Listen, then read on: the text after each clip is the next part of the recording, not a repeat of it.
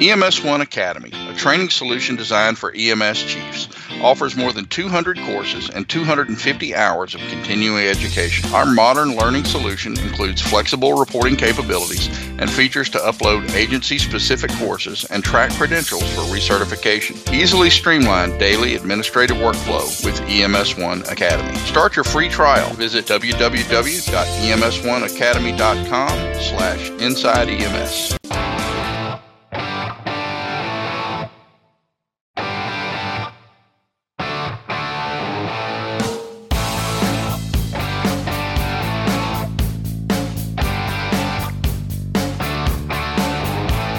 Well, it's about that time to go inside EMS. I'm your host, Chris Cebollero, and here he is, my friend, the guy. I got this guy in Louisiana. Kelly Grayson, KG, what's going on? Oh man, I'm making it, man. Uh, I'm I'm living the dream. What is that dream, by the way? Let's let's. Everybody says. Oh, well, sometimes it, sometimes it's a nightmare, but I see. so it's saving lives, stamping out disease and pestilence. You know the usual. How's that? How's that stamping out going? Because you seem to be stamping it out every week. Yeah, well, uh, it's uh, disease and pestilence are, are hard to stamp out, man. They stay ahead of you.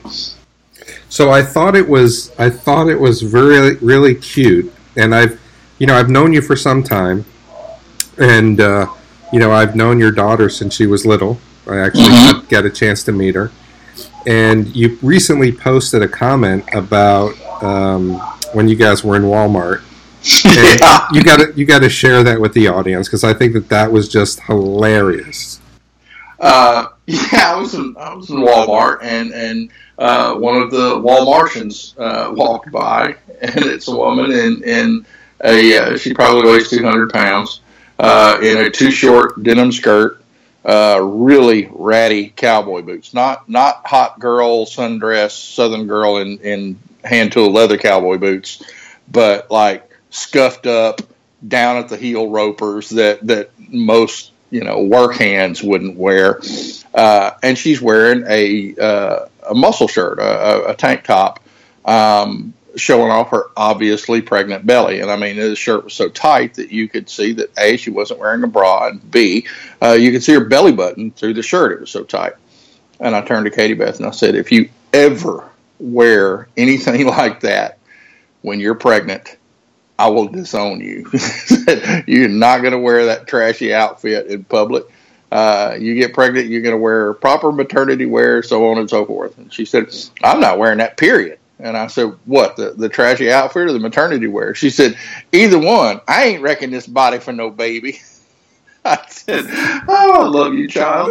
Uh, and how old is she now? Sixteen. She's she'll, she'll be sixteen in November. Um, uh, hopefully, you know, I'll, I'll, be a granddad one day. But right now, I'm glad that she is not worried about that. I ain't, she said, "I'm I'm adopted. I ain't wrecking this body for no baby." That is hilarious. So, you know, Kelly, there's been a lot of uh, chatter, a lot of discussion. I, you and I, I sent you a, a, story, and it's gotten a lot yeah. of traction. And uh, really, at all corners of the EMS career field, is this bill in California to where they want to allow uh, convicted felons, non-violent convicted felons, to be able to recertify an EMS. And what we thought would be interesting is, you know, you and I have our feelings about it, but we wanted to be able to take a point counterpoint discussion about it, where you know you're going to take the pros, uh, the con side of it, I'm going to take the pro side of it, and let's see what we can work out. Now, our goal here isn't to change each other's mind our goal is just to get the points out of this story and uh, see where it plays out. You ready? Yeah, I'm ready. So, uh, one of, the, me, bro. one of the things that you one of the things that you put on uh, Facebook when I sent this story to you was you think it's a bad idea. But you followed it up with it's not the fact of the rehabilitation, it's the fact that they're using EMS and it's a disrespectful process. So, mm-hmm. just give us your, your thought on what that means.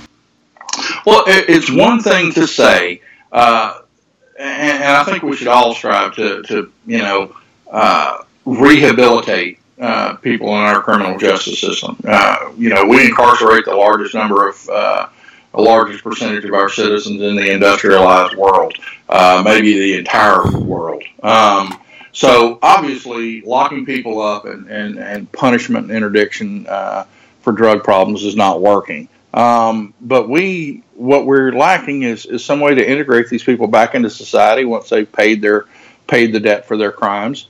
Um, and and that's great. We need to be focusing on rehabilitation. However, um, the uh, recidivism rate for felons is something like 75%.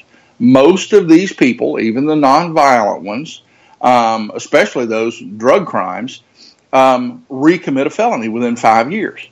Um, and it's one thing to talk about on an individual case by case basis uh, whether someone deserves a second chance uh, and and has paid their debt to society, and how we might integrate them back into society and give them a paying, uh, a well-paying job that doesn't. Uh, uh, that, that helps keep them uh, on the straight and narrow and, and not have to commit crimes again. But it's another thing entirely to say, well, we need to rehab all these felons. What's a what's a profession they could go into where there's a low bar to entry and not a whole lot of professional standards? Oh, I know. Let's all make them EMTs. I think that is the that is incredibly insulting to EMS, um, and I think it's a really really stupid proposal. Can't can't say it any plainer than that. You know, so I think you know you bring up some good points and you know, one of the things that you talked about was rehabilitation. Hopefully, when they've been released from their crime, whatever that was, mm-hmm. from their time that they did, they should have been rehabilitated. Whether they've gotten parole, whether they've finished their sentence, whatever it is. Yeah. So rehabilitation should have taken place already. So we think about this from a standpoint of nonviolent felons, um, which could have been a couple of DWIs, um, which could have been being in the wrong place at the wrong time which could have been uh, growing up in an environment where you thought selling drugs was the way to go, um, getting caught and getting put in jail for that. So when we think about the thought of EMS, EMS is in a position where, and I'm trying to figure out how to make this argument, EMS is in a position where they are shorthanded. I mean, we know that we're mm-hmm. shorthanded. And if we have people that have done their crime and done their time and have been rehabilitated, who's to say they should not be allowed to do the job that they want to do? You know, you say that 75%, and I don't know if this is an accurate number. That was that was in an article posted in that comment. Thread. Okay, seventy five percent commit crime, um, and and I think a lot of the reason they're recommitting crime is because they're not getting opportunities. They have the stigma that they're felons. They have the stigma that they're not able to, uh, you know, uh, in, integrate back into society. And then the only thing they're able to do is the only thing that they've known in the past. oh, that's an excellent point.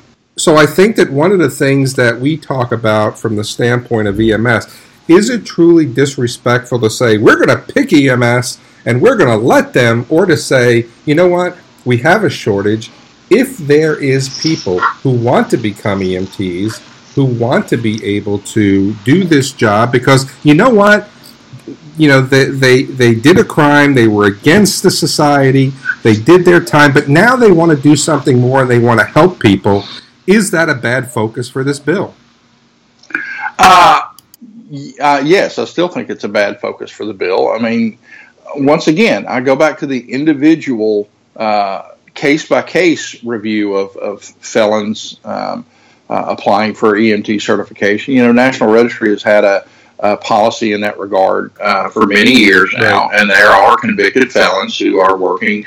Uh, right now, as EMTs and paramedics, uh, but but those things are reviewed on a case by case basis. Um, but if you fish in a cesspool, uh, you're not going to get tasty fish the majority of the time. And that's the thing, you know, if, if your talent pool that you're recruiting from uh, is convicted felons, uh, you're going to have a lot of problems. Um, and, and, I also kind of reject the notion that this is the EMS in California specifically, that EMS in California is. Uh, is sufficient means to rehabilitate these people and give them well paying jobs. That's the emphasis well paying jobs. uh, to keep them on the straight and narrow because, quite frankly, uh, EMT wages in, in many parts of California are pretty egregiously low. Uh, I work with a number of people who have come from uh, California as EMTs and paramedics and, and, come to work for Acadian who have, uh, you know, combined with the, the decrease in cost of living, have darn near doubled their salary by moving away from California. So, and I'm sure that that you know there are pockets uh, where people are, are, well compensated for their time, uh, and I'm sure working in the fire department they probably are, are fairly well paid. Um, but working in private EMS and, and some of the smaller agencies out there, they're not going to get paid well for their time. Um, couple that with the fact that the, the vast majority of these nonviolent uh, felons were drug offenders um, who say what you will about the prison system. You know, uh, you can probably get clean from drugs in the prison system. Um, it, it is harder. It's not by no means impossible to get drugs in prison, but it's much harder to get drugs in prison. Um, and uh, and say, you know, we talked in previous addiction episodes about uh, how that was some people's only uh, means of, getting clean was get thrown in jail. Um, but I don't think it's a real good idea to put someone with a drug abuse history uh, in close proximity uh, to um, potent narcotics. Uh, and, and, that's another issue that, that I don't think they adequately understand. Um, so what you're just, saying, though, it, it's just uh, so what you're saying, though, basically is that the people who have committed these crimes and now have been quote unquote rehabilitated because they've done something in the past, the assumption should be that they're just going to commit a crime in the future. No, I'm, I'm not. Well, yes, I probably am saying that. That's uh, exactly uh, what you're saying. To. That that that's that's an overgeneralization. However, um, you know, uh, it's an overgeneral overgeneralization based on pretty pretty compelling statistics. Um, and I kind of also would argue the notion that people who have who have served their uh, sentence in our U.S. judicial and penal system have actually been rehabilitated. What they've done is served their sentence, but they haven't been rehabilitated. You, you should know as well as I do that the prison system, as we have it in this country, doesn't do much to rehabilitate people. What it does is institutionalize them, uh, which is a, a, very bad thing. Um, so we're trying to take people who have who've been behind bars and done what is necessary uh, and learn the behavior necessary to survive behind bars, and then expecting them to go into positions of trust uh, and walk into people's homes uh, and, and, be trusted with information that they won't even tell their own priest. Uh, I, I, don't think that's a, a good uh, a good position to put these people in. I, I wholly support that they should have some means of rehabilitation, but I don't think public safety and public health and, and positions of public trust are the way to go. Uh, you know, call me call me a, an old fuddy duddy and call me uh, judgmental, but um, I don't think that's the the the uh, recruit pool that we need to be uh, mining. You know, and, and yeah, so you have you have a lot of things I think that you've said in that in that exchange. Again, you know, we're we're what we're doing is we're labeling people for their past. And have you ever worked with somebody, Kelly, who was a? Uh, oh, most definitely. Yeah, so most how, definitely. And I've what, got, I've what got type of employees stories. were they? What type of employees were they? They were stellar employees. I'll, I'll tell a brief little little anecdote. Um, I was teaching a paramedic class uh, many years ago, and one of my students in that paramedic class, uh, who was also my assistant instructor in an EMT class, uh, came up to me afterwards and said, uh, or came up to me in class, and, and uh, I had asked him for some paperwork, the felony affidavit. And he said, Hey, man, um, I, I can't give you that felony affidavit. Uh, I don't want to lie on that form. And I was, I was surprised. I said, You know, what kind of, what do you mean? are, are you a convicted felon? He said, Yeah. Um, and I said, well, you know, National Registry um, takes these things on a case by case basis, and maybe it's not so bad. You know, tell me what you did. And they said, well, it was uh, two counts of armed robbery, five counts of grand theft auto, drug possession, resisting arrest by flight, and two counts of kidnapping uh, over a, a five state crime spree. I went, Okay, I, I really don't think that's going to uh, be uh, looked upon favorably by National Registry. But, you know, he went on to explain the story that he was a messed up kid with a self medicating, um, and, and, that's how he developed a drug problem. 17 years old, undiagnosed bipolar disorder, and uh, he was um, he he robbed two people at a country club uh, for drug money. And one of the ways he was caught was the woman said, "My medication's in that purse." Can I at least have my purse back? And he said, Yes, ma'am, you can have your purse back. you know, and they, they got fingerprints. Um, but uh, in that case, the prosecuting attorney, who was by then a, a district judge, uh, his probation officer, virtually everybody involved in that case, from his defense lawyer and probation uh, officer to to uh, the people responsible for putting him in jail, vouched for him and said, "Look, he, you know, this was a bad situation. He was a good kid uh, who who messed up, and he paid his debt to society, and we don't think he's a, threat to to commit crime anymore." Um, and National Registry looked at that and said, "We agree. Welcome to our profession."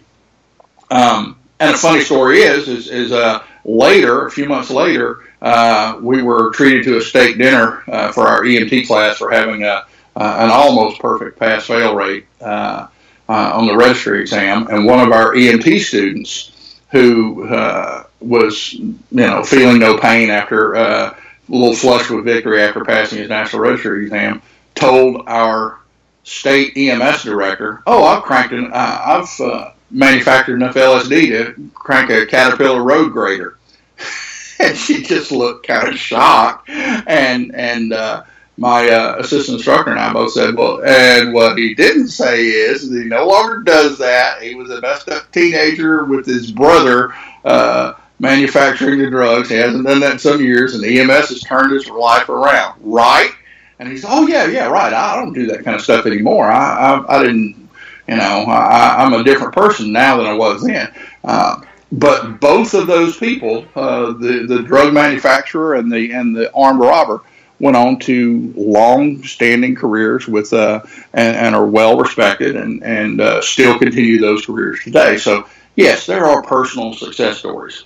Um, there are just as many, probably more so, of people who uh, who didn't have felony convictions, um, who have turned out to be really sorry EMTs and poor human beings at that. Um, and that's recruiting from a non-felon revenue pool. My issue is, man, we have enough PR problems as it is of our own making from the from the the, the non-criminal conviction group. Why are we looking to recruit uh, EMTs from felons? That's that's seems like we're going backwards there. Well, I think you know. So if if we take this process, and I think you bring up some good points in that discussion. One of the things that I think you know we've got to think about here is the people that want to do a job that have had some speed bumps, whether it's been legal or illegal, mm-hmm. and the ability to do a job that they choose to do. Now, there's nothing in this bill that says we are just going to train all the felons who are being released from prison and make them EMTs. What they're saying is if there are felons who want to become EMTs, we're going to give them the opportunity to do that. So, well, yeah, no but one, that, that no text was added as that bill originally stood before it passed out of committee. Um, uh, I don't think that it had that relevant text in there. But one of the um, things, one so it's a lot, lot broader than it was when initially submitted. One of the things that I think this came from, and, and if anybody out there knows this to be false or true or false, please let me know. I think this started by California wanting to use felons as wildfire fighters. And then it kind of snowballed into this process of um, of using them as EMTs as well. But you know, I want to go to that that messed up kid, that 17 year old kid who decided to get into drug. You know, and one of the things that I grew up in New York City, and and growing up, we spent our time on the streets, and you know, we think about what life was like back in the in the day of uh, you know the 80s when we were in the streets until the street lights came on. And I know you can't probably relate in the sense of uh, you know the truck and tractor pull states, but um, that's, that's, just my how my how condescending of you. that's just my that's just my swipe at you. But uh, Um, but you know what? In my in my neighborhood, there were kids who got into selling. Angel dust was big at the time. LSD was big at the time. Quaaludes were big at the time. So you know, you're dating yourself, man. This, dude, this is this is going back, man. You know, but here's the point I'm trying to make: the kids that got involved with the gangs and and the drugs, they thought that it was normal what they were doing because they were hanging out with the normal kid, the older kids who were saying, "Yeah, we've been doing this for years and years," and you know, so but then they get caught, and then they have to go to jail, and now yeah. they're going through the process of finishing their high school or doing whatever it is that they have to do to be released from their program, should their life be scarred forever because of that one problem? Oh man, you, you, you pose a thorny question. Uh, the the humanitarian in me says no. Uh, the cynic in me says, eh, well, uh, yeah, fine, as long as it's in somebody else's neighborhood and somebody else's EMS system. um, you know, I don't know I don't that anyone's, and, and, I don't know that anyone's ever asked me on a call yeah. if I was a felon or not. Well, no, uh, because there's an automatic assumption that if you're wearing an EMT patch on your shoulder and you respond to a 911 call, that you're an upstanding citizen.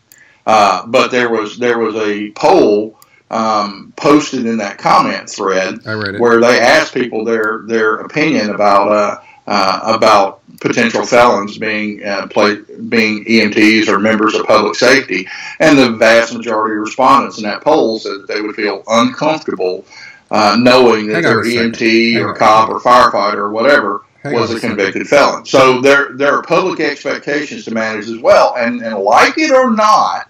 We are in a position of trust. Uh, sometimes, even without accepting convicted felons on a widespread basis into our midst, we abuse that position of trust anyway. Um, we don't need any me, more negative marks. Let me add to that, though. Okay, so the way yeah. that this, the, the way that they got this information was 2,400 phone surveys. Mm-hmm. The phone survey. Was, and, and, yeah, polls are, are not me, the best. Let me ask you a question. Would you feel comfortable with a felon who was an EMT? Oh my gosh, no, I wouldn't. There's no, there was no precursor to that. I'm sure there was no. So let's talk about this 17 year old kid. You know, I would think that all the people who have come up to you in the in the Winn Dixie, you know, who have said, "You helped me with my grandmom, grandmom. You were the one that held the umbrella." You know, that's one of the stories you talk about. Yeah. Would they be now um, disappointed to find out that when you were 16 or 17 years old, you had a non-violent drug felony? Uh, I don't know. Um, I would like to think that people are are uh, more accepting and less judgmental than that, but that's not human nature. Uh, no, it's not. Um, but I think no, that that's why that survey could have been that survey could have been slighted in the sense of you know you get you know Mister and Mrs. So and So on the phone and say you know how do you feel about your public service? Would you feel comfortable with a felon coming into your uh, house and taking care of you? Yeah, I fully agree. Surveys are, are um, incomplete and, and may introduce bias, and, and you can't place 100% faith in, in the results of a survey. You know, uh, by, by phone polls and phone surveys, uh, um, if my responses are be, to be believed, uh, I have no guns in my home.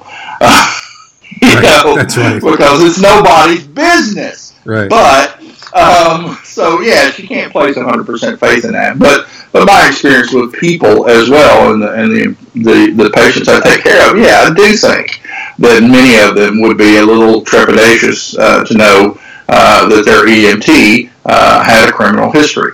Um, that's just human nature, um, and and that's a that's a hard thing to. Admittedly, that's a hard thing for for a uh, uh, rehabilitated felon to overcome is, is overcome that stigma. Um, but it's a stigma for a reason. You know, they have violated the laws of our society, and that carries with it consequences beyond uh, just the the criminal con- or the, the penal consequences and the uh, of, of committing the crime. Uh, society looks at you differently. Um, maybe attitudes will change uh, over time, but right now, I don't think we're at that point. I don't think that's a good pool to recruit from. You know, and, and there were folks in that thread that I know from from private messages, uh, asking advice and everything, um, that that have had checkered pasts uh, in their youth and and um, uh, doing just the sort of things that, that you describe from you know kids in your neighborhood, uh, and and they have gone on to productive careers in EMS uh, despite that past. Um, so you know, once again, I'll reiterate that that I'm okay with individual case by case review of people with criminal histories applying to EMS. I do not think it should be blanket.